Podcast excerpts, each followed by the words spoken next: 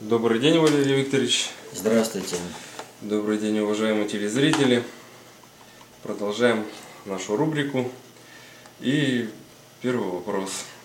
Для начала надо извиниться все-таки, что мы э, со сдвигом по дню э, проводим ответ.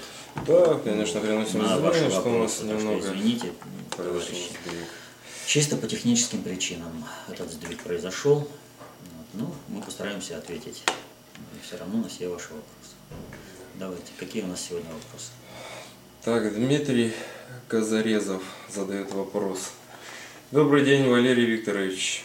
Первое. Как вы относитесь к теории эфира? Теории, что материя во Вселенной не притягивается друг к другу, а подталкивается эфиром и возможности путешествий во Вселенной двигателях, работающих по принципу волнового излучения электромагнитного, воздействующего на вакуум эфир. И второй вопрос. Давайте, наверное, сначала Давайте. по вопросам, потому что вопросы достаточно серьезные. Вот. Что касается заданных вопросов, то вот на этот ответ э, у, э, у науки, я имею в виду не только у официальной науки, официальная наука, она отвергает и вообще информацию как объективную данность. Так вот, у науки вообще пока целостного взгляда нет. То есть есть это явление, нет этого явления. Поэтому пока что вот рассуждать об этих э, вещах, ну, я считаю, преждевременно, пока ну, нет таких вот, ну, во всяком случае, мне не попадались данные, на основе которых можно было бы сделать определенный вывод. Что касается путешествий, э, ну, я уже отвечал, в этом нет никакой необходимости. Э, По той простой причине, что переносить материальное тело человека или любого разумного существа в мире, э, в этом, ну, может быть и есть потребность, но тогда есть такое явление, как телепортация. Вот. И она, в принципе, уже доказана как то, что она принципе возможна, даже на уровне нашей примитивной земной науки. Вот. То есть уже здесь мы вышли на этот момент. Поэтому космические корабли, которые бороздят э, инопланетяне, ну, это, в общем-то, уже прошедший век. Дальше. Второй. На ваш взгляд, э, существа с других звездных систем, НЛО, возможно, с вами и не вступают в контакт по причине того, что мы, люди, э, являемся лишь частью более крупного живого организма, планета Земля. И общение с планетой, как с более архаично высшим живым организмом, обладающим большим коллективным разумом, чем человек, инопланетянам кажется более правильным. Пример. Люди же не обращаются к клеткам других существ. Хорошо. Люди не обращаются к клеткам других существ, а вот э, клетки одного существа обращаются друг к другу. Они взаимодействуют или как? Поэтому естественно, что здесь нужна в принципе иерархия общения. То есть, э, когда мы говорим об каких-то инопланетянах, мы естественно подразумеваем тех э, как бы э, созданий, которые с нами находятся примерно на одном уровне вот, колебательных процессов. То есть, чтобы это было какое-то физическое тело в тех параметрах, чтобы мы их могли видеть, слышать, с ними каким-то образом соприкасаться, пусть даже через какие-то буферы. Но это не значит, что это совсем разноплановое, ну, типа, я даже не знаю, ну, как вот здесь, клетки другого существа. То есть мы же его, эти клетки другого существа без специальных приборов даже не увидим. То есть здесь, в принципе, невозможен контакт. Следующий вопрос задает Виктор, довольно емкий. А, постарайтесь э, вопросы, если они много, также частями. Но если пол, один вопрос, по то Ев- зачитывайте. Евразийскому союзу. По Евразийскому вопрос. союзу. Ну что, что там? Уважаемый Валерий Викторович, почему ваша команда не подключится в разработку правильной конфигурации по созданию Евразийского союза? Смотрите, Медведев предлагает создание союза по типу европейского, а это ошибочное направление через несколько десятков лет приведет к краху Евразийского союза. Астана и Минск не сошлись с Москвой во взглядах на евразийскую интеграцию. Далее ссылка. И Евразийский союз по плану должен начать свою работу с 1 января 2015 года. Но выяснилось, что Беларусь и Казахстан, в отличие от России, считают Евразийский союз не политическим, а исключительно экономическим объединением. Мы создаем экономический союз, напомнил белорусский президент Лукашенко, подчеркнув, что унификации в политической сфере, о которой говорят в Москве, быть не может. Об экономической интеграции неоднократно заявлял и лидер Казахстана Нурсултан Назарбаев. Минск и Астана не стремятся создавать наднациональный парламент Евразийского союза и вводить единую валюту, к чему призывал российский премьер Дмитрий Медведев – Вопросы политической интеграции, введения единой валюты и создания единого эмиссионного центра – это главный камень преткновения в отношениях стран будущего Евразийского союза России, Казахстана и Беларуси, заявил директор Московского международного института политической экспертизы Евгений Минченко. По его словам, эти темы стали объектом серьезной торговли между участниками интеграционного проекта. Далее идет его комментарий по этому поводу. Так, ну, это весь вопрос, но он достаточно объемный. Значит, э, начнем с, э, с первого. Почему не участвуем? Не участвуем мы по одной простой причине. Евразийский союз создается государствами, ну, признаем мы, не признаем, но это государственные объединения, которые создают свой союз. Мы не государственная организация, и к нам Э, никто не обращался за тем, чтобы мы оказывали какую-то консультационную или какую-то иную деятельность в плане создания этого Евразийского союза или какого бы еще. Поэтому мы и априори не можем участвовать по той простой причине, что э, мы не знаем ни э, всех э, параметров ведущихся переговоров, а соответственно этому мы не можем выстроить и план комментариев для того, чтобы рекомендации, для того, чтобы корректировать этот процесс. Мы можем только говорить вот э, на определенном этапе. Накопилась какая-то информация, и мы можем говорить, вот сделано неправильно, вот сделано правильно. Вот чтобы этого не было неправильного, надо делать вот так-то, так-то. Ну, то есть, когда уже появятся определенные плоды. Сейчас говорить о каких-то плодах рано. Что касается заявление Лукашенко и того, что, как вы говорите, придерживается Астана, что создаем экономический, а не политический союз, то надо помнить простую вещь, что экономика является производной от политики.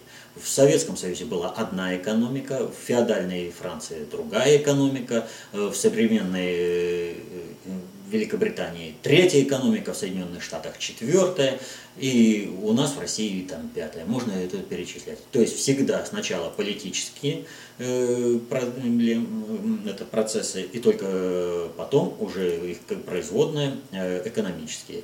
Поэтому никакой экономический союз невозможен, если не будет соответствия политических процессов. Вот, э, они не будут соотноситься. Что же касается деятельности э, Дмитрия Анатольевича Медведева, э, то как бы вот здесь так сказать. Есть такая русская пословица, я ее перефразирую. Э, заставишь Дмитрия Анатольевича Медведева э, работать на интересы России, он весь лоб расшибет. Так, следующий вопрос задает Владислав. В книге «Мертвая вода» редакции 2004 года на странице 69 написано, что человек разумный – единственный вид на Земле, который забирает из природы не только готовый продукт потребления, но и сырье, из которого он производит продукт непосредственно им потребляемый.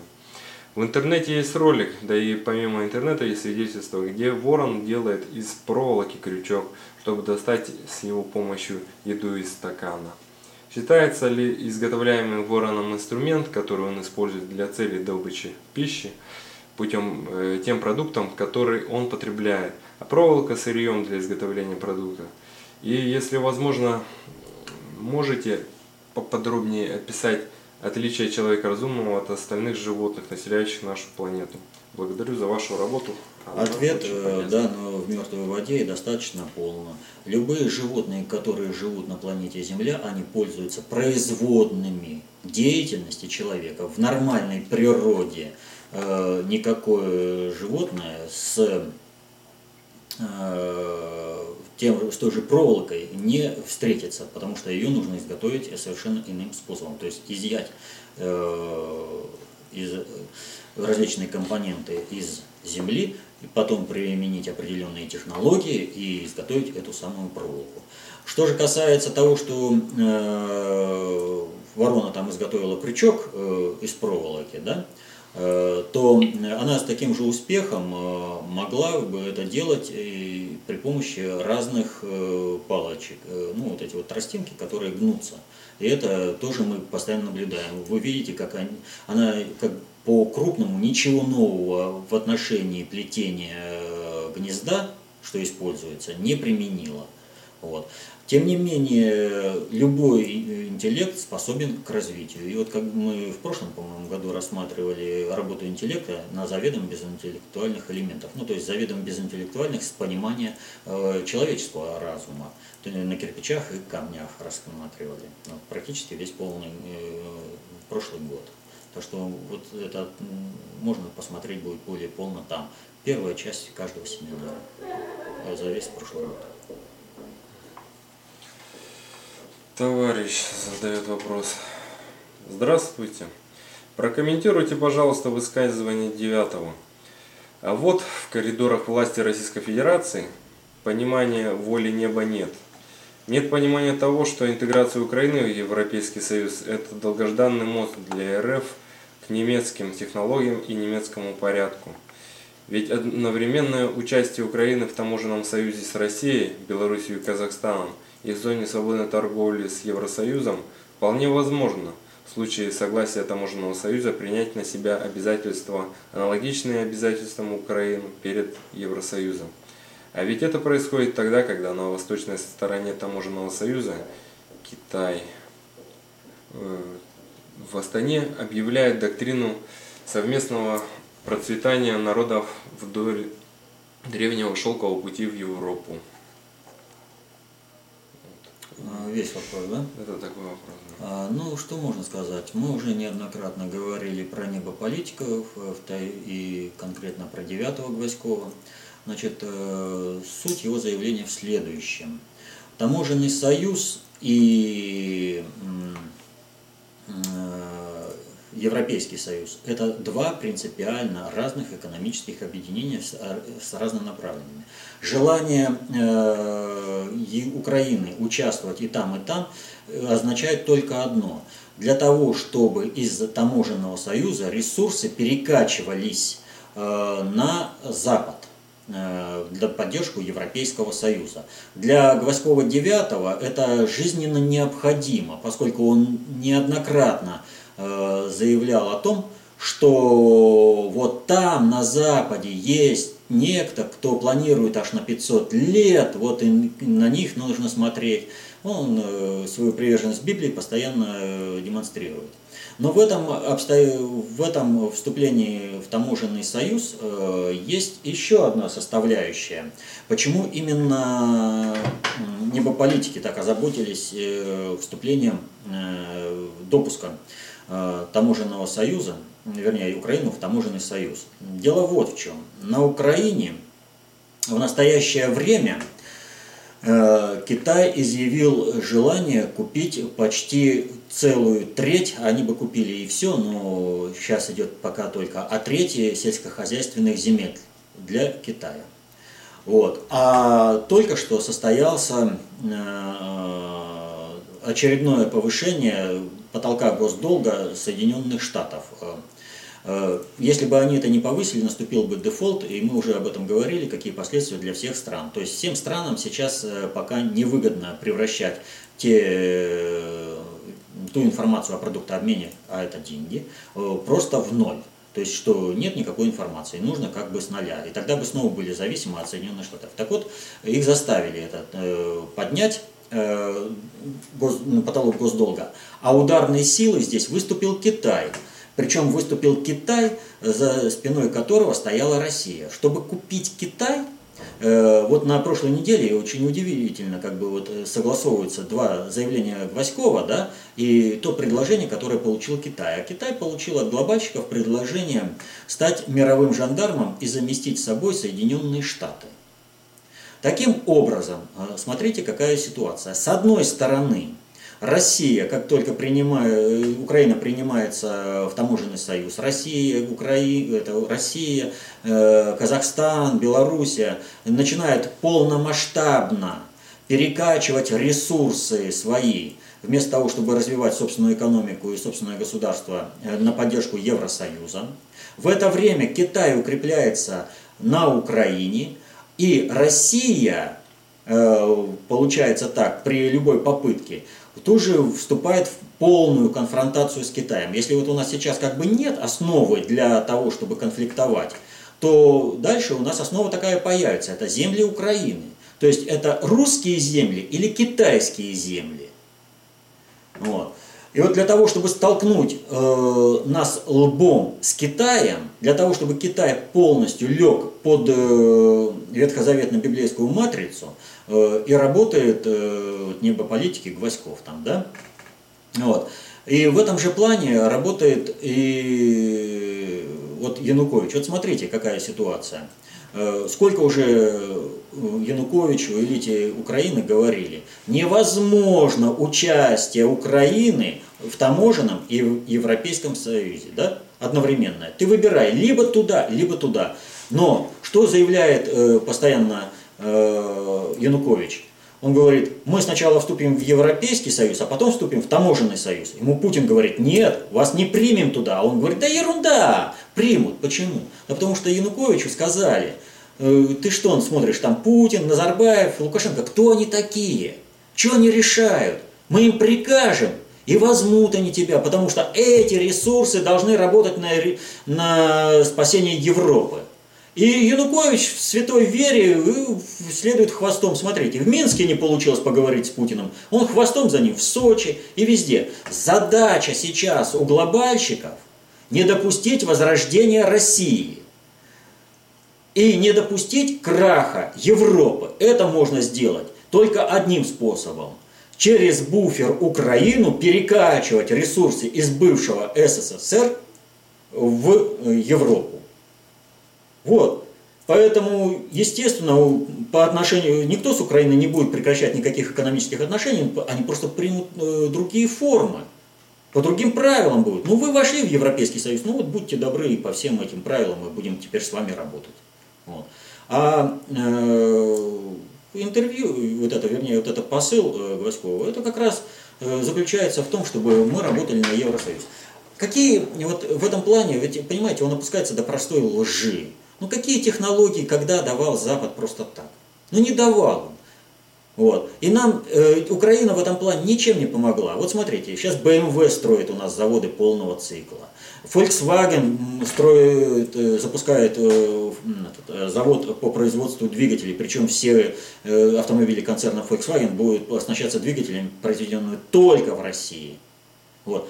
Для того, чтобы все это построить, даются совершенно новые технологии. Причем здесь Украина? То есть все зависит от того, как Россия будет строить свои отношения с Евросоюзом. Так вот, для того, чтобы Россия не могла диктовать свои условия Евросоюзу, нас и нужно принять Украину в таможенный союз и все ресурсы, что смогли каким-то образом скопить, туда, на Запад, там спасать. А как будет жить Россия? Ну что, в первый раз, что ли, продали интересы России и Россию? Ну, тысячу лет назад крестили за здорово живешь. Так что что от них ожидать? Следующий вопрос, не вопрос, просьба. Э, Виталий. Здравия желаю, Валерий Викторович. Если к вам просьба, есть к вам просьба, могли бы вы указать больше источников, по возможности, конечно. Вы часто рассказываете очень интересную фактологию, иногда хотелось бы узнать поподробнее. А знаешь, с чего, а не, не знаешь, с чего начать поиск? Ну, значит, здесь ситуация такая а, для того, чтобы проблемы с источниками как таковыми не было, нужно, опять же, изучать достаточно общую теорию управления. Вот, тогда вы практически будете информацию черпать из воздуха везде, она для вас будет везде доступна. Что касается вот действительно необходимых вот таких вот э, источников, там фактологической информации, которая нужна, я по мере возможности даю, вот когда мы о чем-то говорим. Вот, можно Э, как-то дополнительно, что ли, в этом отношении спрашивать, если я что-то умолчал. Но в основном э, то, о чем я говорю, не прописано ни в одной книге. Вот, например, взаимоотношения России, Великобритании, Голландии, о которых я достаточно часто говорю, и ко мне по этому вопросу достаточно часто, а где почитать? Я говорю, не написано еще. Вот будет возможность, сядем, напишем, тогда будет книга. Потому что никто этот вопрос не понимает, потому что глобальная политика остается э, как, э, не в круге это понятие. Вот э, Козьма Прутков говорил, многие вещи нам непонятны не потому, что наши понятия слабы, но потому что сие вещи не входят в круг наших понятий. Так вот, ситуация такая, что нам навязывают э, какую-то мульку типа геополитики для того, чтобы скрыть глобальную политику. Вот глобальная политика не входит в круг понятий всей политической активной тусовки и научной общественности вообще всего мира. Это э, глобальная политика и ее рассмотрение, это вообще то, о чем говорит только внутренний предиктор э, в своих работах. Поэтому, если понимать глобальную политику, то на основе отрывочных э, данных из разных исследований можно выстроить целостную картину произошедшего. И вот когда я говорю, я большей частью именно вот такую информацию сообщаю, которую почитать просто так э, ну, не получится. То есть нужно будет знать там, там, там. Но у каждого автора свой взгляд на вещи, свое увидение исторического процесса, он свой огородик как бы окучивает. И вот чтобы соединить вот эти вот э, разноцветные осколочки в единую мозаику, нужно понимать глобальный исторический процесс и знать, что такое глобальная политика, знать э, достаточно общей теории управления. Ну, может быть, какие-то периодические издания подскажете, более авторитетные, что ли? Ну, в этом как плане, ну, более целостное более понимание дают, которые да. дают, да? да, да. Но они, опять же, вот, э, скажем, была газета «Версия», да, но она была. Вот сейчас есть газета, на которую вот э, стоит обратить внимание, это «Аргументы недели», но там тоже очень много воды и очень много непонимания. А вот фактологии, как таковой, вот фактиков, да, вот там достаточно много есть. Но факты, повторю, есть везде. И вот э, в коммерсанте очень много, в независимой, понимаете? То есть э, вообще э, не надо бояться читать какую-то там э, чужую прессу. То есть нужно просто понимать, э, с каким фильтром вы подходите, да, э, к этой прессе. Вот знаете, вот есть фильтры для воды. Вода есть разная, да? Но вот э, одни фильтры могут даже воду из лужи превратить в чистую питьевую воду, да? А другие даже не могут справиться и с более-менее чистой водой. Поэтому вот фильтр надо иметь такой, чтобы работать с информацией. Чем мощнее вы будете, чем больше вы будете знать достаточно общей теории управления, глобальный исторический процесс, глобальную политику, тем э, с большим количеством информации, источников вы можете работать э, для себя безболезненно вы будете получать только э, информацию, которая вам необходима для анализа, для понимания процессов управления. Знание – власть. Мы эту власть отдаем народу. Александр спрашивает. Валерий Викторович, здравствуйте. Хотелось бы узнать ваше мнение о деятельности русского националиста-патриота Вячеслава Мальцева. С чем вы с ним можете согласиться и с чем не согласны? Заранее большое спасибо. Э, не слышал, не встречался, как бы где-то что-то проскальзывало, но конкретной информации нет. Но одно несогласие уже есть. И заключается оно в следующем. Патриот – тот, кто любит свою родину. Националист – тот, кто ненавидит все остальные народы. Это разница, это существенная разница. На ненависти ничего построить положительного, созидательного нельзя. Ну, причем, учитывая то, что это понятие приобрело в последнее... Э, тут вообще националист сейчас это настолько размытое понятие, что тут ну, трудно э, что-то сказать конкретно. Олег спрашивает, постоянный зритель. Здравствуйте, Сергей Борис... э, Здравствуйте, Сергей Борисович Иванов, посещая в начале 2000-х годов Иволгинский Дацан с нетленным телом лама Итигелова заявил, что Хамбо лама Итигелов до сих пор служит России. Имеют ли слова Иванова здравый смысл? И если да, то что значит феномен Итигелова для России? С феноменом Этигелова для России надо еще разбираться, разбираться и разбираться. Одно очевидно то, что он действительно был патриотом, и, вот тело нетленное э, столько лет э, является, в общем-то, материальным носителем не просто биополя, а именно эгрегора. И не случайно к Этигелову постоянно ездили все, кто так или иначе касался различных оккультных э, возможностей управления обществом и практикующей политики. Вот. Э, хотелось вот в этом плане обратить на такой момент, что вот э, когда Владимир Владимирович Путин был, посещал Тигелова, то он попросил всех покинуть помещение для того, чтобы он мог остаться с ним один на один. И это заключается в следующем. Для того, чтобы не было наплыва чужих эгрегоров на общение э, Владимира Владимировича э, с Этигеловым. Ну, как вот здесь э, что-то сказать более конкретное не приходится. Я не общался, не знаю.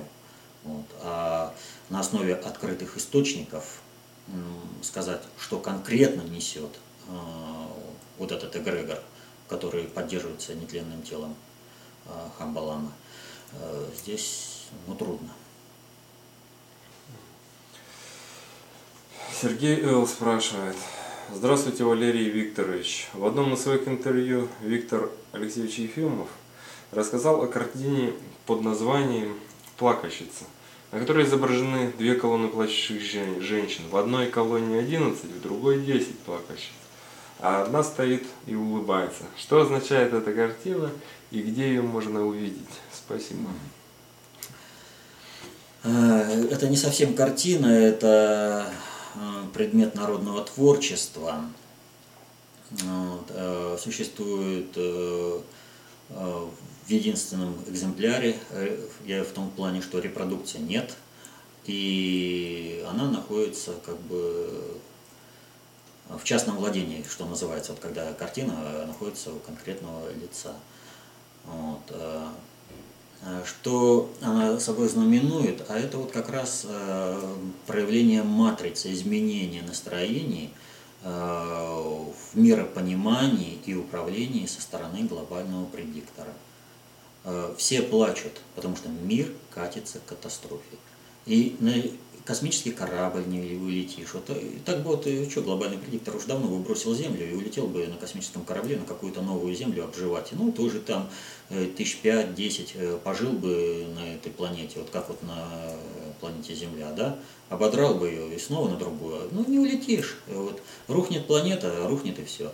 А одна, ну, увидела свет – и понимают, что делать. И вот у нас как бы есть э, определенное понимание того, что э, среди глобального предиктора есть э, видение процесса, что для того, чтобы не погибнуть вместе с миром, надо изменить мир. А это, если ты понимаешь, как менять мир и что нужно сделать, то, естественно, это радость, а не, а не слезы.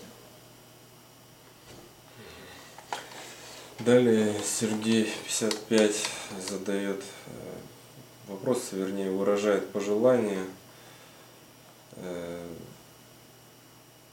чтобы в видео вопрос-ответ первой части выступления давалась международная аналитика.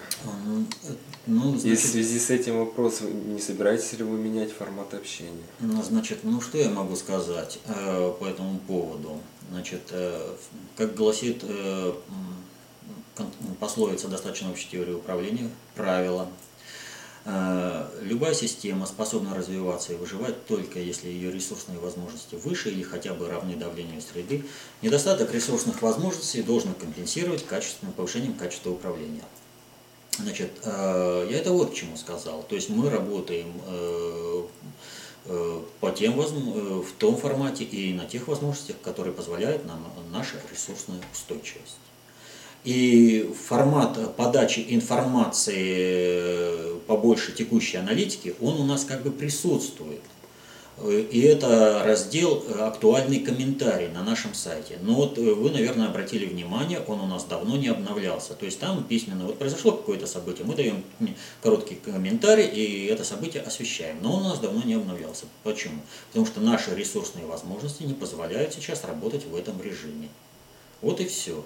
Поэтому, как только ресурсные возможности появятся, мы снова наладим э, регулярный выпуск актуального комментария. А пока что вот вопрос-ответ. Э, вот этот э, режим мы планируем пока продолжать.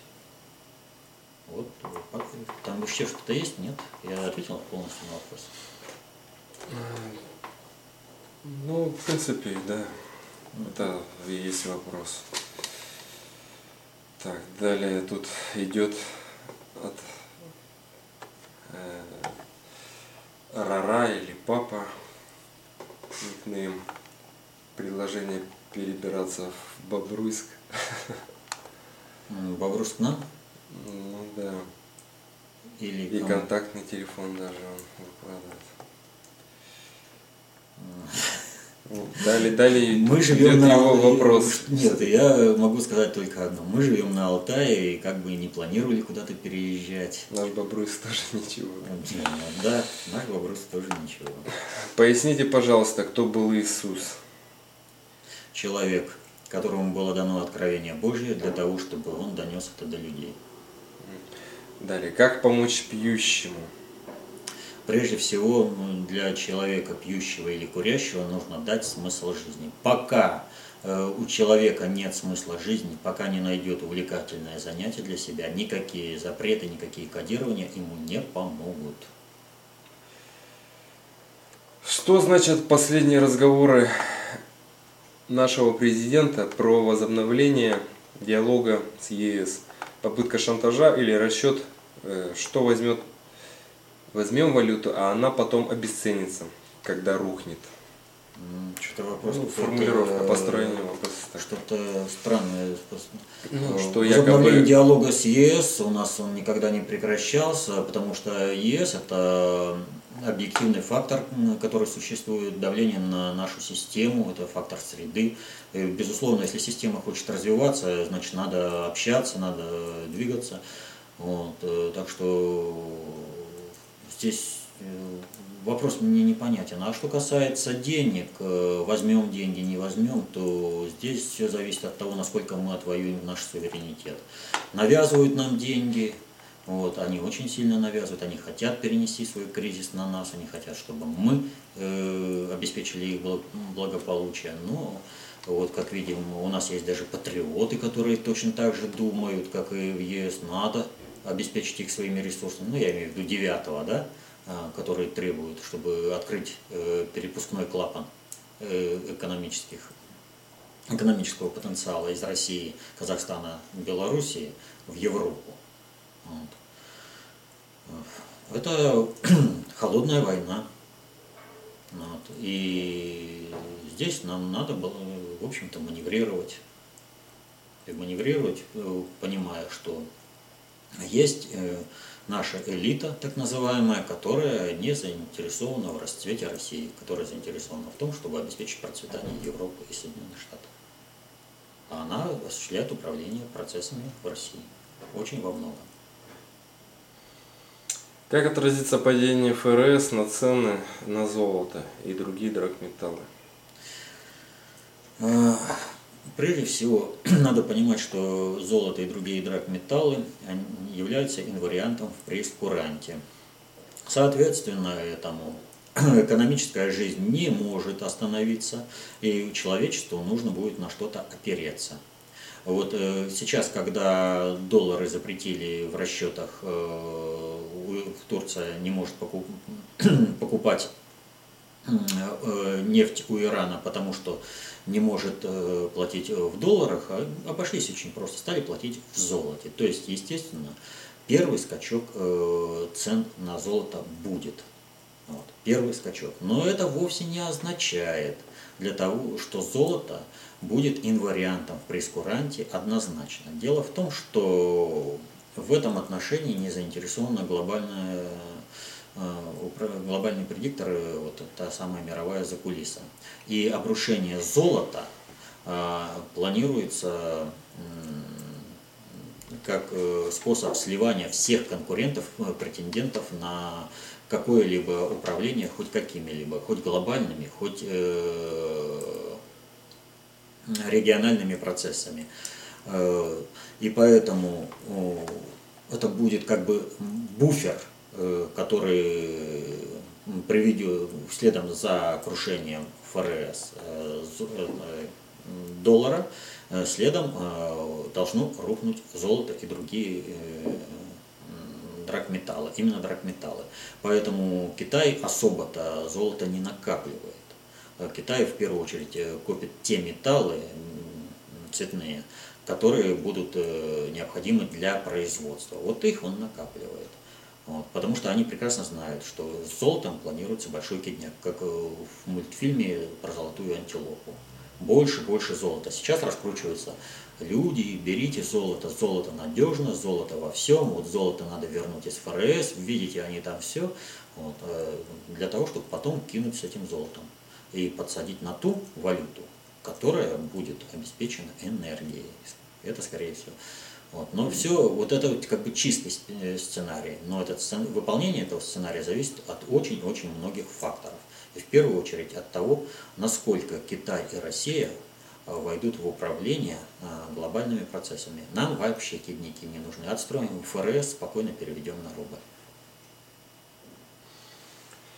И последний вопрос от него. Как повлияет на вхождение в ТС Китая? Не, захла... не захлестнут ли наши рынки их продукцией? Ни в коем случае. Таможенный союз э, подразумевается унификацию ГОСТов. Э, то есть мы наоборот э, через это сможем просто не допустить некачественный товар. Вот и все но обеспечить именно э, необходимую, заполнить рынки именно тем качественным товаром, который необходим этим нашим рынкам. Нет, это наоборот. Поэтому в таможенный союз-то и стремятся, что он именно и защищает рынок э, от некачественных, а во-вторых, э, снимает всех паразитов, которые хотят кормиться на товарообмене между двумя странами. Но с другой стороны, все процессы управляемы. Кто будет управлять? Дмитрий Анатольевич Медведев с одной – это одно качество и одни результаты. Владимир Владимирович Путин – это другое качество и другие результаты. То есть э, таможенный союз – это всего лишь инструмент. Я говорил об управлении осуществляемым государем России Путиным, что не повредит, а будет только на благо. Папирус спрашивает, выражает благодарность за труды и спрашивает, скажите, на ваш взгляд, насколько близко можно рассматривать такие понятия, как дух и эгрегор? Спасибо. А, здесь русский дух, здесь э, Русью пахнет. Носителем духа может являться один человек, э, и в его биополевых характеристиках он вот, э, присутствует дух. А вот эгрегор – это всегда объединение нескольких носителей биополевых структур. То есть это несколько людей. Вот. Но, естественно, если биополе человека, входящего в эгрегор, э, несет на себе дух, то, естественно, эгрегор несет дух. Нет этого духа, значит, нет и в эгрегоре этого духа. Следующий вопрос задает Юрий. Доброго времени суток. В последнем выпуске в виде ответов прозвучал вопрос о Блаватской и Рерихах. Нельзя ли поподробнее, в чем они ошибались и есть ли в их учении здравое зерно? Значит, э, поподробнее это, пожалуйста, он тайную доктрину, огни-йогу и прочее. Вот, э, разоблаченная Изида. А долго пересказывать все это Э, что касается значит, их деятельности, глобальный, я уже говорил, глобальный предиктор уже в XIX веке понимал, что возможности э, псевдохристианства по управлению миром истекают, что нужно искать другие психотехники управления толпой. Вот. И в этом отношении, я думаю, глобальный предиктор э, головой об стену бился, раскаиваясь, что уничтожили индейцев э, майя, там, ацтеков э, во время конкисты. Вот они технологиями управления обществом при помощи вот этих вот социальной магии обладали очень, очень существенно. Вот. Э, поэтому были занаряжены разные люди в поисках вот таких технологий. Когда вот говорят, что что там было искать, они все этим обладали, это неправда. Они обладали только лишь, как бы вот сказать, вывеской. Самой сутью понимания процессов они не обладали. Именно за сутью как осуществляется вот эта социальная магия, они и отправлялись искать ее где угодно. Искали многие, а нашел Рон Хаббард и выразил это в саентологии. Как формировать э, э, тип психики взрослому человеку и тем самым снять все накладные расходы по воспитанию кадровой базы и Э, снизить э, рисковость э, вот этой поддержания воспитания этой кадровой базы. То есть ни Блаватская, ни Рерихи этого не нашли. Нашел Рон Хаббард.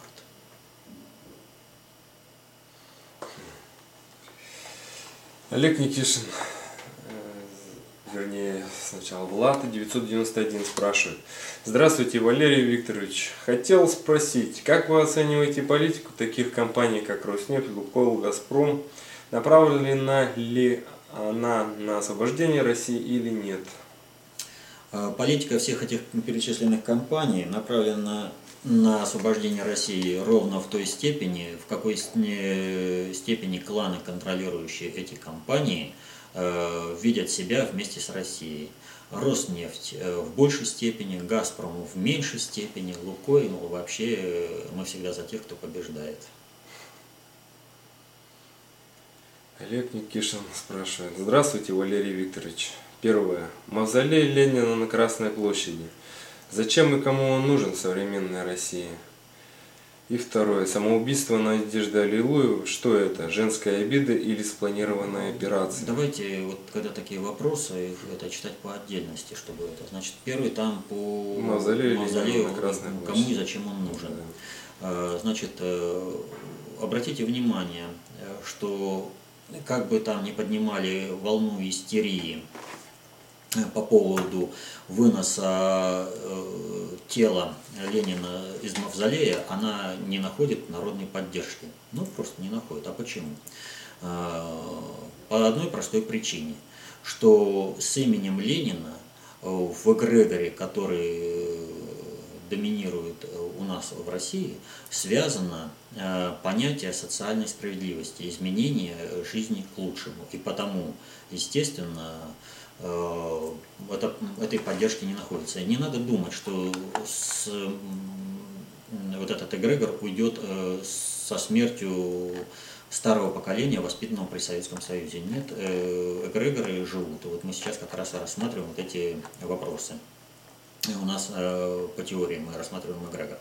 Второе, значит, кому еще нужно? Но дело в том, что вот если вот это неформализованное понимание социальной справедливости, разлитое в народе эгрегориально и не находит поддержки, то есть вполне конкретное, структурное нежелание уносить э, Ленина с Красной площади. Это желание глобальщиков. Дело в том, что Ленин пытался построить социальную справедливость в России на основе марксизма – а это глобальная дурилка. Поэтому, чтобы не дать России увильнуть с этой стороны, для того, чтобы замкнуть народы России именно на марксизм, поэтому глобальщики заинтересованы в том, чтобы Ленин находился на Красной площади и поддерживал существование вот этого эгрегора марксистского, псевдо-социально справедливого. Вот. И потому все вот эти акции с выносом Ленина из мавзолея, это всего лишь накачка вот этого самого марксистского эгрегора новой энергии, не более того. Вот. Поэтому здесь надо быть просто спокойным. Вот марк... рухнет марксистский эгрегор, то и вопрос с телом Ленина на Красной площади решится сам собой в рамках э, изменения э, общества в сторону социальной справедливости. И про самоубийство Надежды Аллилуйю. Э, значит, вообще вопрос о том, покончила жизнь она самоубийством или же она была убита, потому что о том, что она застрелилась, мы знаем только со слов э, Жемчужной, которая была вместе с ней, э, только она. А биография э, этой Жемчужной, жены Молотова, она не вызывает, вернее, не является основанием к тому, чтобы ей можно было верить на слово. Хотя внешне к этому как бы все шло. Дело в том, что Э, когда мужчина может хорошо работать и эффективно, э, когда у него за спиной крепкий тыл, жена, дети. А поэтому глобальщики, э, они это понимая, они всегда, когда есть государь России, например, да и не только государь, вообще любой руководитель, они начинают окучивать его жену ну, по полной программе и детей то есть обхаживать и все прочее. И когда человек начинает э, вести себя как-то не так, как нужно глобальному предиктору, то э, женщину начинают на эмоциях раскручивать так, чтобы она по пустякам э, выводила из равновесия с, э, своего мужа. Это э, пример, который работает на протяжении уже тысячелетий, а не то, что там вот э, думаете, там Аллилуева или там Путин, да ничего подобного. Это всегда работает. Вот. И э, троцкистам э, в России нужно было во что бы то ни стало сбить Сталина, э, чтобы он э, растерялся, потерял управление страной и дать возможность троцкистам э, реализовать план э, по захвату власти, полномасштабной власти в стране, учинить полностью кровавые репрессии по полной программе, к чему они, в общем-то, всегда шли. Вот. Но не получилось. Э, удар был, конечно, по Иосифу Виссарионовичу очень сильный, но он выстоял. Вот. Э, а вот своим самоубийством, если это было самоубийство, Надежда Аллилуева, в общем, подставила своих детей. Она лишила их материнского воспитания, что и привело к трагедии и Светланы Аллилуевой, и Василия Сталина. Ну, Якова Джугашвили я не имею в этом плане в виду, хотя и ему бы не помешала, так скажем, материнская забота со стороны Надежды Аллилуевой. Вот катастрофа детей, это вот в этом. Далее два вопроса от Татьяны. Я имею в виду катастрофа детей Сталина. Два вопроса от Татьяны. Ну, видимо, одна и та же Татьяна, они одним и тем же временем обозначены так, здравствуйте, Валерий Викторович. Моя благодарность вам и всем, кто делится с нами своими знаниями. У меня вопрос. В 2009 и 2011 годах в августе замечена пирамида над Кремлем. На некоторых видео угадывается полупрозрачное огромное лицо на фоне высокого здания. Очень хочется узнать, что вы об этом думаете. В интернете видео можно посмотреть по запросу пирамида над Кремлем. Начала смотреть и слушать сравнительно недавно, но мозги уже почти не на месте. Да, почти на месте. Но кроме всего прочего, мне интересна история ведической Руси. Я понимаю, что нельзя идти вперед с повернутой назад головой, но вернуть себе достоинство можно только добыв украденную историю. Будущее основывается на прошлом. Не знаешь прошлого, повторишь ошибки. Э, как говорил Козьма Прутков, э, почаще оглядывайтесь назад, и дабы избежать знатых ошибок в будущем. Поэтому тот, кто не знает своей истории, никогда не сможет э, э, достигнуть великого будущего, достойного будущего. Что же касается это, о том, что ведизм надо в принципе изучать. Вот. Что же касается э, вот этих пирамид, лица, там еще что-то, вот этих там, то есть э, ощущение того, что это было какое-то оповещение.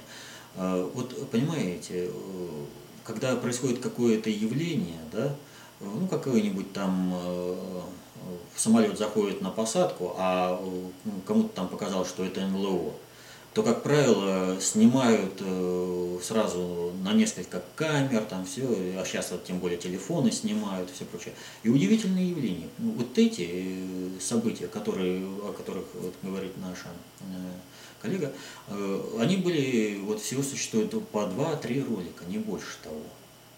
Вот. И вопрос о том, а насколько они аутентичны.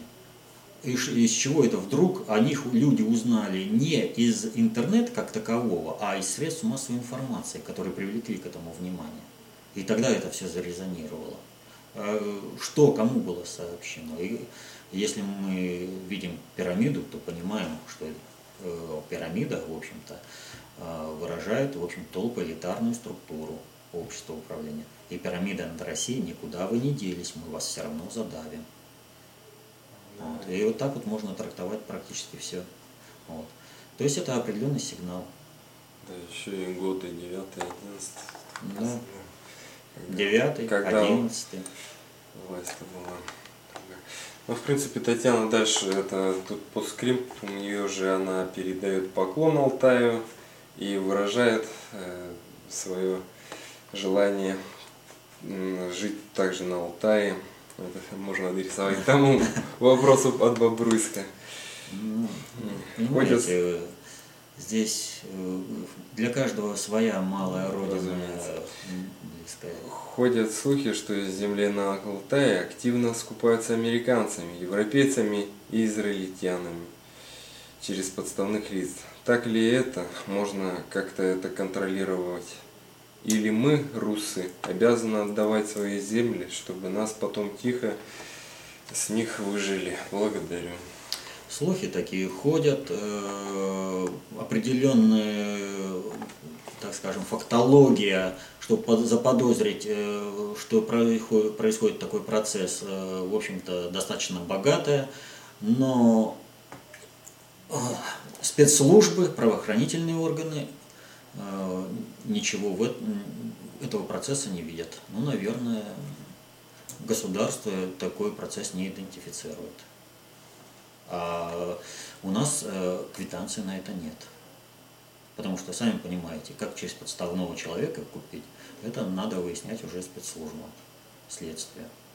Вот, а не то, что мы ну, подозреваем, а дальше –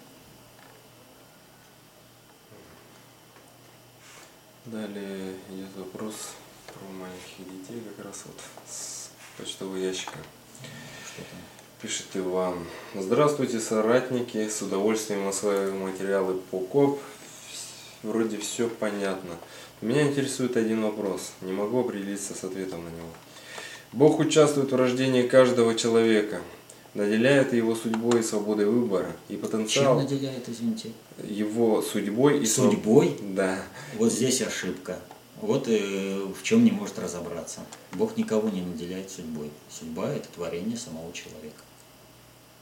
Да. Дальше. И свободой выбора, и потенциалом для обретения свободы воли, чтобы он имел варианты выбора своей судьбы по своему разумению. Вот, видите, наделяет судьбой или имеет варианты выбора от своей воли. И как? Маленькие дети наиболее близки Богу, так как еще не подверглись негативному влиянию общества. Тогда почему происходит гибель в катастрофах и так далее беременных, младенцев и детей, которые еще не сделали ничего плохого в жизни? Если человек индивидуален, и у каждого своя судьба, то почему он гибнет по вине взрослых, еще не поняв, кто он такой и зачем появился на земле? Неужели только потому, что взрослые поняли свою вину за их гибель и изменили себя? Заранее благодарю за... А этого разве мало, чтобы взрослые поняли вину за гибель детей?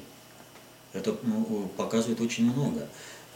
И вот э, смотрите, какая ситуация. Эгрегор родителей и эгрегор детей. А это взаимо, не, даже не, не взаимопроникающие, это взаимосоставляющие эгрегоры. То есть один без другого не существует. И вот если мамка, вот зачат ребенок, да, она курит, пьет, ведет беспорядочный образ жизни, да, э, ребенок должен родиться здоровым, что она из этого выведет? Что асоциальный образ жизни это хорошо?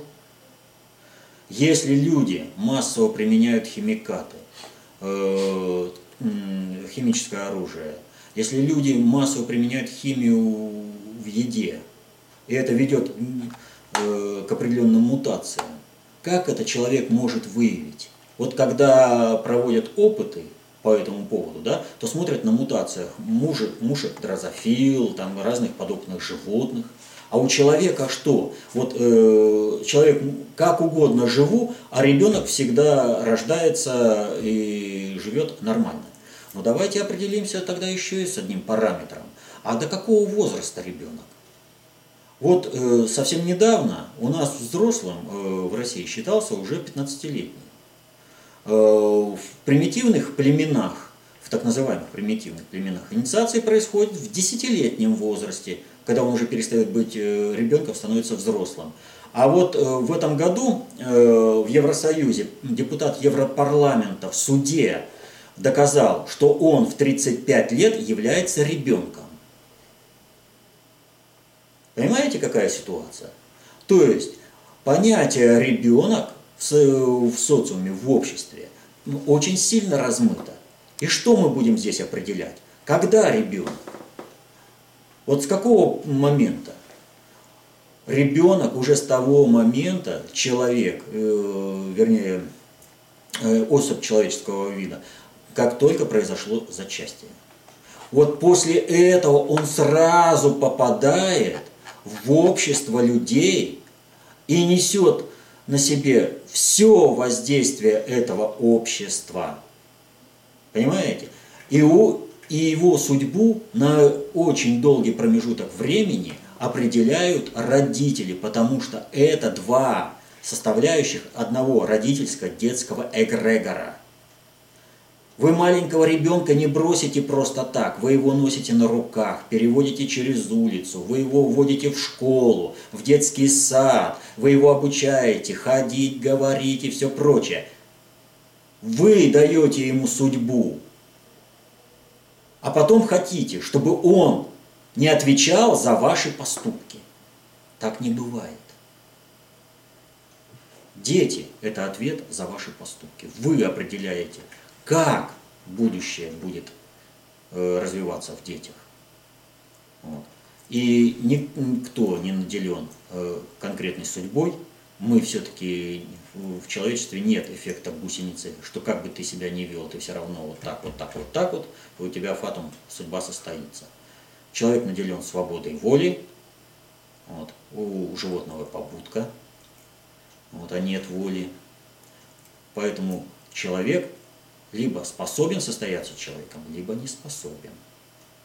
А все остальное человечество пребывает, постоянно пребывает э, в зоне Божьего попущения, где и происходят все эти катаклизмы.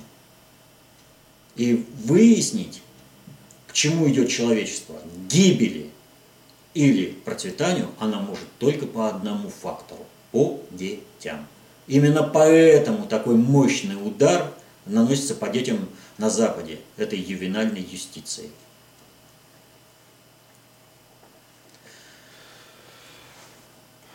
Дальше. Следующий вопрос задает Потапова Елена.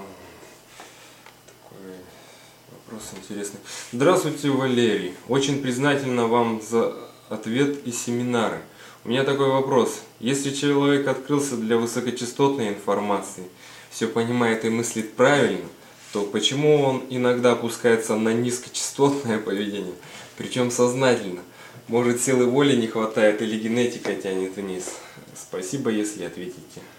А, как зовут нашу уважаемую Уважаем Елена. Елена. Э, я полагаю, что при написании вопроса вы перепутали как бы базовые понятия, и, и поэтому я сейчас поясню, а вы потом задайте вопрос еще раз, и мы на него ответим. Значит, э, что имеется в виду? Э, высокочастотной деятельностью является та деятельность, в которой человек делает больше всего как бы повторений. То есть, вот вы, например, каждый день встаете, завтракаете, одеваетесь, там, да, идете на работу. Вот это высокочастотный процесс. А вот рождение ребенка – этот процесс уже более низкой частоты. Понимаете? И думать о будущем человек не может тогда, когда впадает в высокочастотные процессы. Ему нужно вот сейчас, сейчас на автобус успеть, вот э, все не про, вот сейчас до конца месяца не заплачу кредит, все рухнет там прочее. Вот эта высокочастотная суета, она не позволяет э, думать о будущем, так сказать, обратиться к звездам. Вот вы в этом плане подумайте над своим вопросом, сформулируйте, э, как он выглядит, а мы ответим.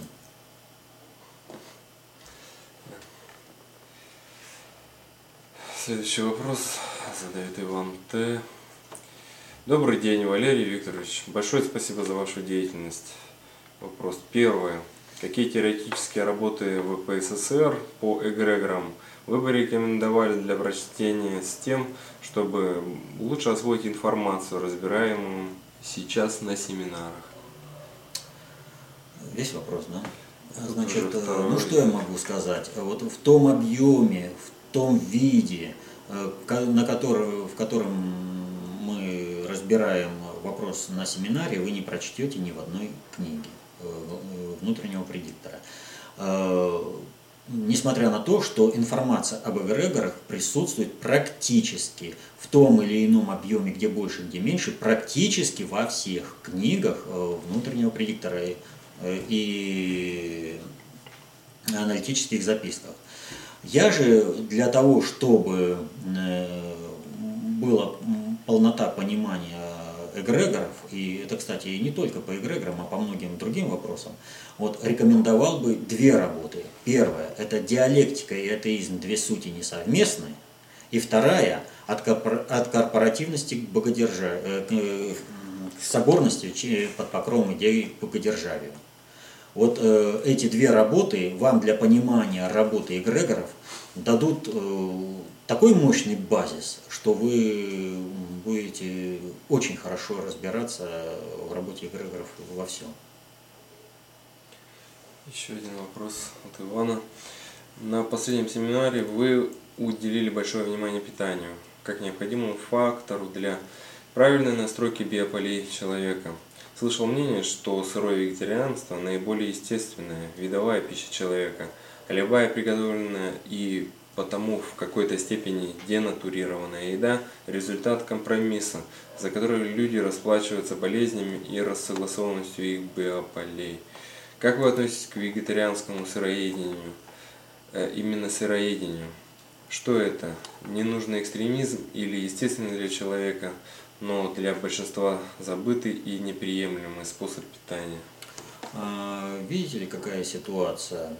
Мы живем э, в конкретной экосистеме, и питаться постоянно сырыми продуктами просто нет возможности.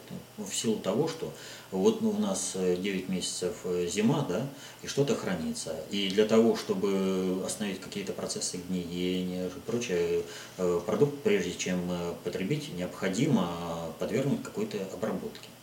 Вот. Если же рассматривать чисто какой-нибудь такой тропический остров, да, то там, естественно, только сыроедение, и вот фрукты всегда свежие, овощи там, ну, пожалуйста. Вот. Э, вегетарианство – это, в общем-то, направление, куда человечество должно двигаться. А вот с сыроедением здесь не приемлем никакой экстрем, э, как вы правильно сказали, экстремизм. Э, потому что здесь нужно по возможностям, а потом нужно ведь еще понимать простую вещь. Э, в изменении культуры питания, опять же, не должно быть никаких экстремальных таких дерганий.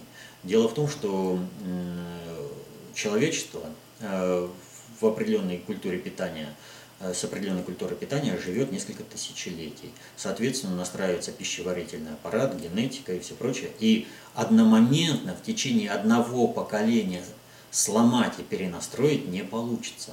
Поэтому нужно вот то, что на, на той основе, что наработали ваши предки, что хранится в вашей генной системе, вот, двигаться постепенно именно к вегетарианству. Но не в ущерб собственному здоровью. Вот. А сыроедение, повторю, оно у нас и допустимо. Вот летом, пожалуйста, выходите на огород, э, и там полностью питайтесь с грядки. Тут еще у нас осталось 7 вопросов. Давайте отвечать на них, потому что мы и так задержались. Ну, я знаю. Задает вопрос Елена Д. Здравствуйте, Валерий Викторович. Я с большим интересом смотрю ваши семинары и ответы. Некоторое время назад вы высказывали, высказ... вскользь касались темы астрологии, но из ответа я так и не поняла, является ли астрология нравственной деятельностью. Я хотела бы заняться астрологией на профессиональном уровне, но не хочу начинать, не разобравшись с нравственной стороной вопроса, где проходит граница дозволенного. Помогите, пожалуйста, разобраться. Спасибо. Астрология – это наука колебательных процессов во Вселенной и влияние этих процессов на человека. Что касается нравственности, то это вопрос, присущий ко всей науке. Что нравственно, что не нравственно. Поэтому одни ученые считают, что клонирование человека – это нравственно, другие считают, что это безнравственно. Э, параметры нравственности определяют параметры э, нравственности, вернее, определяет сам ученый, который занимается той или иной наукой э, и применением ее в жизни и наработок этой науки. Поэтому все зависит от того, с какими целями вы хотите использовать астрологию и куда вы идете. Но я могу сказать следующее. Бог наделяет людей знаниями о нравственности. И если человек хочет использовать полученные знания во вред другим людям, в первую очередь пострадает он и его окружение. Потому что Бог даст это э, знание, но это знание, в первую очередь, я говорю, будет сам вот этот безнравственный ученый, злонравный ученый применит именно против себя и против своих близких. То есть в первую очередь пострадают именно те, кто настаивает именно на таком использовании знания. Самоуничтожение. Дальше. Игорь 89 задает вопрос. Здравствуйте, Валерий Викторович. Можете ли вы посоветовать какую-либо книгу, материал, литературу по геральдике и истории возникновения всех флагов нашей страны. Спасибо. Достаточно трудно, так сказать, на что-то сразу ориентировать, э, чтобы этот источник был адекватный в достаточно хорошем понимании. Вот сейчас нам ничего не приходит, кроме одного. Значит, э, об истории российс... цветов в российском флаге э, была выпущена брошюра, работа в 1910 году, когда планировалось празднование 300-летия дома Романовых. И тогда был, определялся, какой же все-таки флаг в России. Красный, э, черно-желто-белый или же бело-сине-красный. Вот.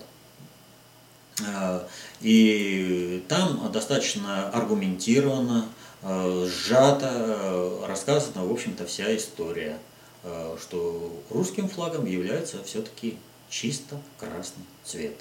А все остальное это уже, э, как бы сказать, династийные флаги или флаг, принесенный по какой-то корпорации, или что имеется в виду, бело-синий-красный. Вот.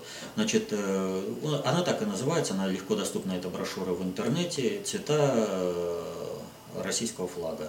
Ну, капитан-лейтенант, сейчас не могу вспомнить. Вот.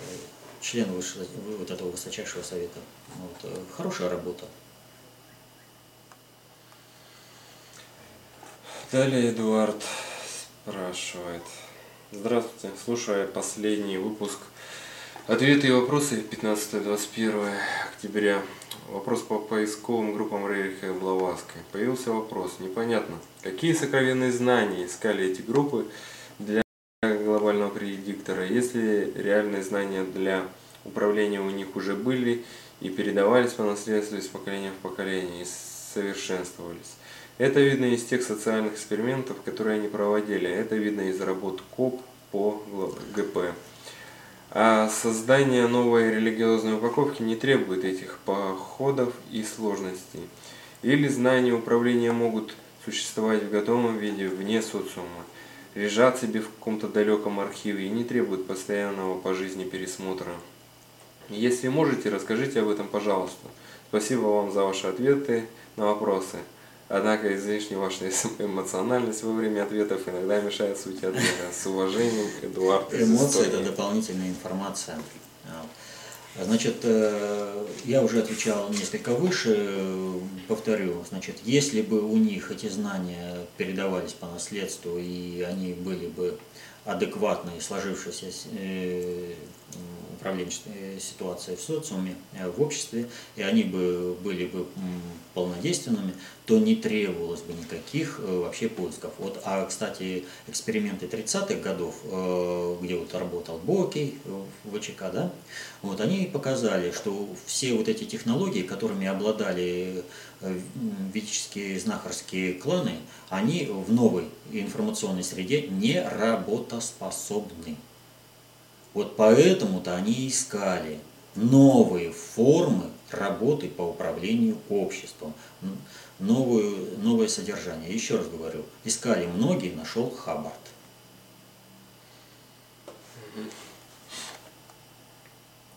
Далее, файк 51. Здравствуйте, Валерий Викторович. В последнем выпуске ответа на вопросы вы позволили себе нелицеприятно отозваться о после Азербайджана РФ Бюль-Бюль-Аглы, а в его лице обо всем азербайджанском народе. У меня три вопроса. Конечно, вы не обязаны на них отвечать, но все-таки, я думаю, вы не устанете уклоняться от ответа. Не стану, Вопрос... наверное, все-таки. Вопрос один. Пожалуйста. Когда это в 90-х или когда-либо в Азербайджане происходил геноцид русского народа? Назовите хоть один случай. Я сам уроженец Азербайджана, и у меня мать русская. И я не помню, что когда-либо в Азербайджане убивали людей русской национальности. Конечно, не принимаю во внимание отдельные криминальные случаи. Значит, ну что, наверное, человек э, невнимательно смотрел предыдущие комментарии, я конкретно называл. Речь шла об Бакинском э, погроме 1990 году. Что касается этого погрома, то он был, как бы был э, второй попыткой. Первая попытка состоялась в 1988 году, когда пытались разгромить кварталы, дома, в которых жили семьи офицеров советской армии. Но тогда на пути у погромщиков э, встало порядка э, двух десятков бойцов, и все эти погромщики тут же храбро ретировались. А в 90-м году они уже не пытались громить э, военнослужащих, чтобы не нарываться, а громили русских, которые жили э, среди азербайджанцев э, в городе. В первую очередь э, пострадали семьи русских учительниц, как наиболее, наверное, сильные оккупанты. Так что историю вообще своей страны-то надо знать. Ну вот. Информация об этом в интернете, хоть и немного, но она есть. А немного связано с тем, что вообще страдания русского народа не интересуют ни одну правозащитную организацию. Если об армянских погромах в Азербайджане э, масса материалов, то о русских погромах в Азербайджане, повторю, э, уже в 90-м году, когда этот погром состоялся, а, его не существовало. Люди приезжали в Россию, жили неделями э, в аэропорту, потому что для советских чиновников э, такого погрома просто не существовало. Дружба народов по Горбачеву. Второй вопрос. После того, как выяснилось, что якобы убитый Арханом Зейналовым русский парень по фамилии Щербаков оказался жив и здоров, как вы прокомментируете эту, признаться, не очень ловкую для вас ситуацию? Я надеюсь, вы принесете свои извинения за то, что вы изволили высказаться. Ведь каждое слово – это мера. Значит, э, ну, полагаю, что лучше все-таки извинения написать э, нашему уважаемому коллеге, задавшему вопрос, поскольку все уже давно убедились, э, что вся информация о том, что якобы Щербаков жив, пошла от азербайджанской газеты «Яни Мусават», вот, и не, причем не очень достоверный источник, одна бабка на базаре сказала. Вот. Э, ничего не подтвердилось, но в результате этого подлого, э, без всяких околичностей поступка, вынуждены были потревожить э, семью Щербакова. И тоже фотографии этой могилы и все прочее. Ведь о чем идет речь в данной ситуации? Речь идет о защите вот этого Архана Зейналова со стороны руководящих органов Азербайджана.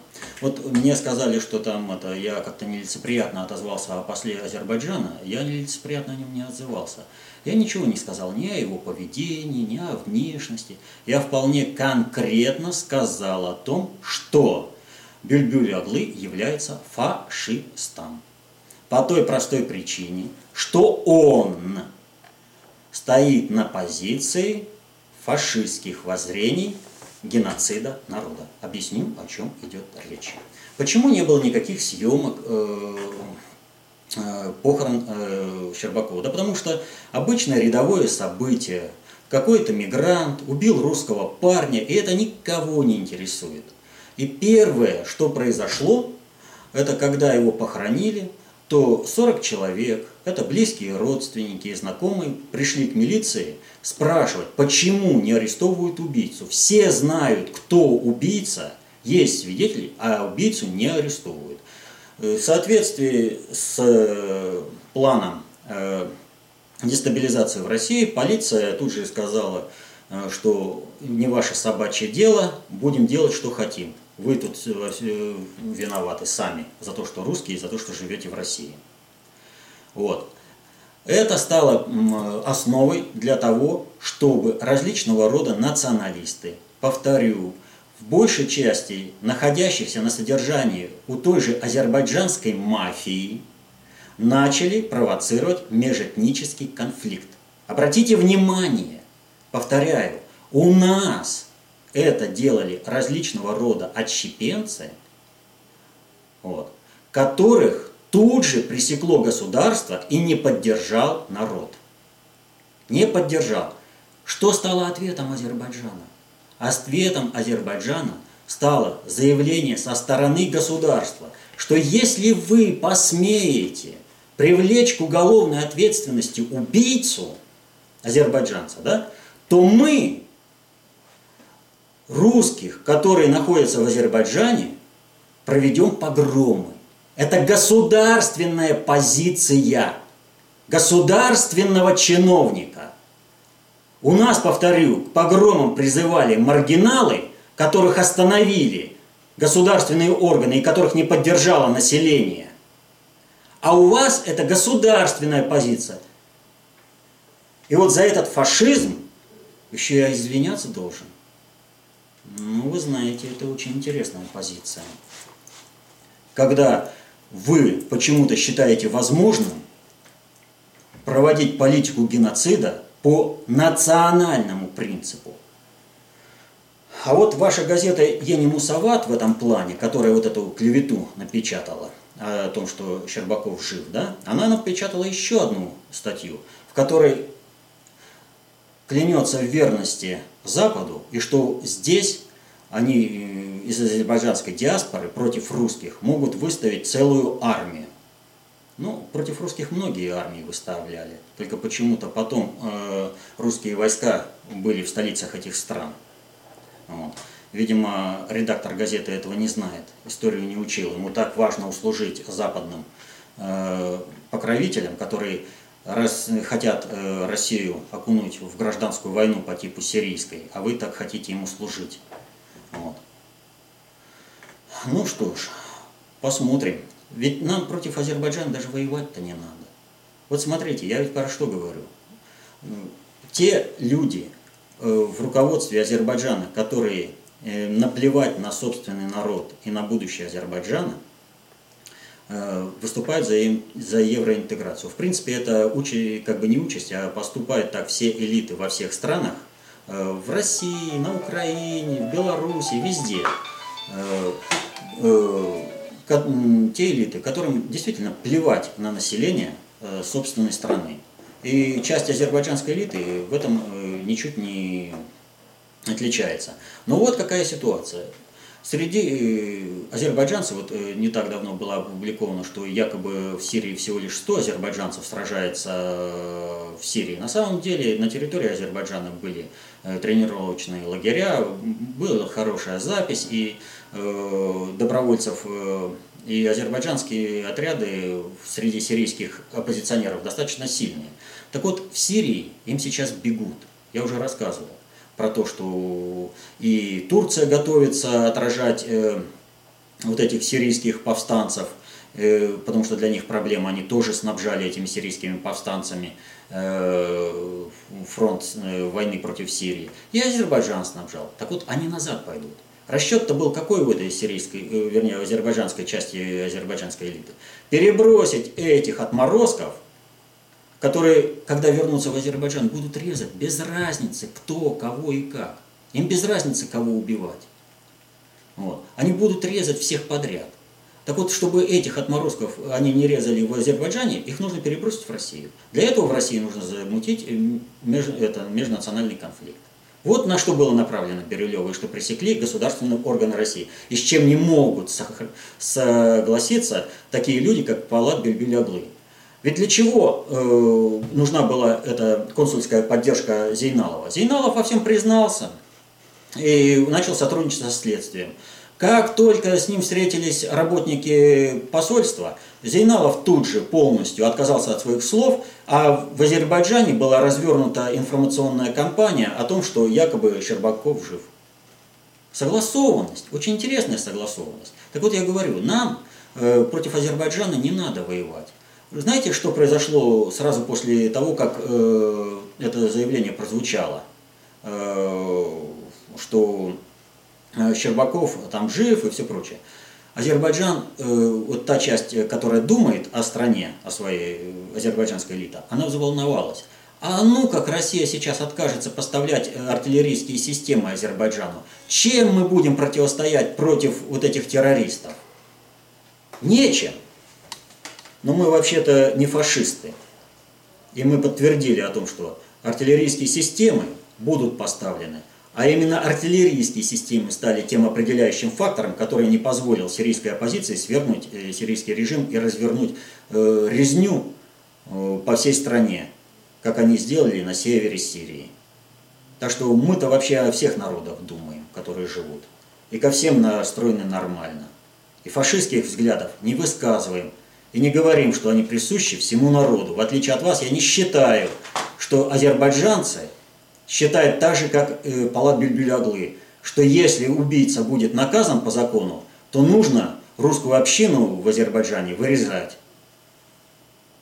Так что определяйтесь, с кем вы и каких взглядов. Третье. Мне кажется ли вам, Валерий Викторович, что в меру своего понимания вы работали вроде как на себя, а в меру своего непонимания на того, кто знает и понимает больше – и в заключение хочу сказать, что думаю, что ваши высказывания на пустом месте работают против положительных процессов, происходящих на постсоветском пространстве. Каждый волен считать то, что он думает об этом. Поэтому ничего доказывать и опровергать я не буду. Я делаю свое дело, а каждый человек уже определяет, э, на что направлена эта деятельность. Нужна она ему, не нужна, нужно противодействовать этой деятельности – или же помогать этой деятельности. Каждый волен сделать свой выбор. ЕВП задает вопрос.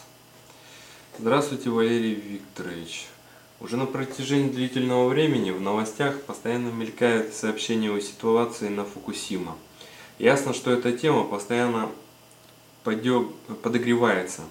На фоне этого японское правительство отказывается от атомной энергии и переходит на другие источники энергии. Прочитал статью, в которой автор заявляет, что отказ от атомной энергетики убьет экономику Японии раньше, чем последствия от ее использования. В чем суть происходящего? К чему готовит Япония и кто за этим стоит?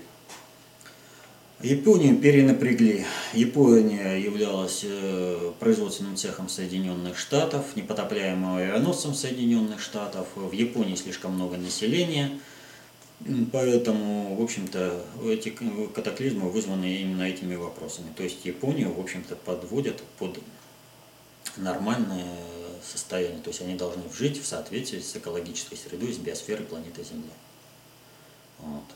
И для Японии, в общем-то, как вот сейчас куда ни кинь, всюду клин, у них единственное, можно сейчас, в общем-то, отказаться от э, многих э, человеконенавистнических таких воззрений, которые поддерживались оккупационной администрацией Соединенных Штатов, и выйти на взаимовыгодное сотрудничество с Россией, а через Россию и с Китаем.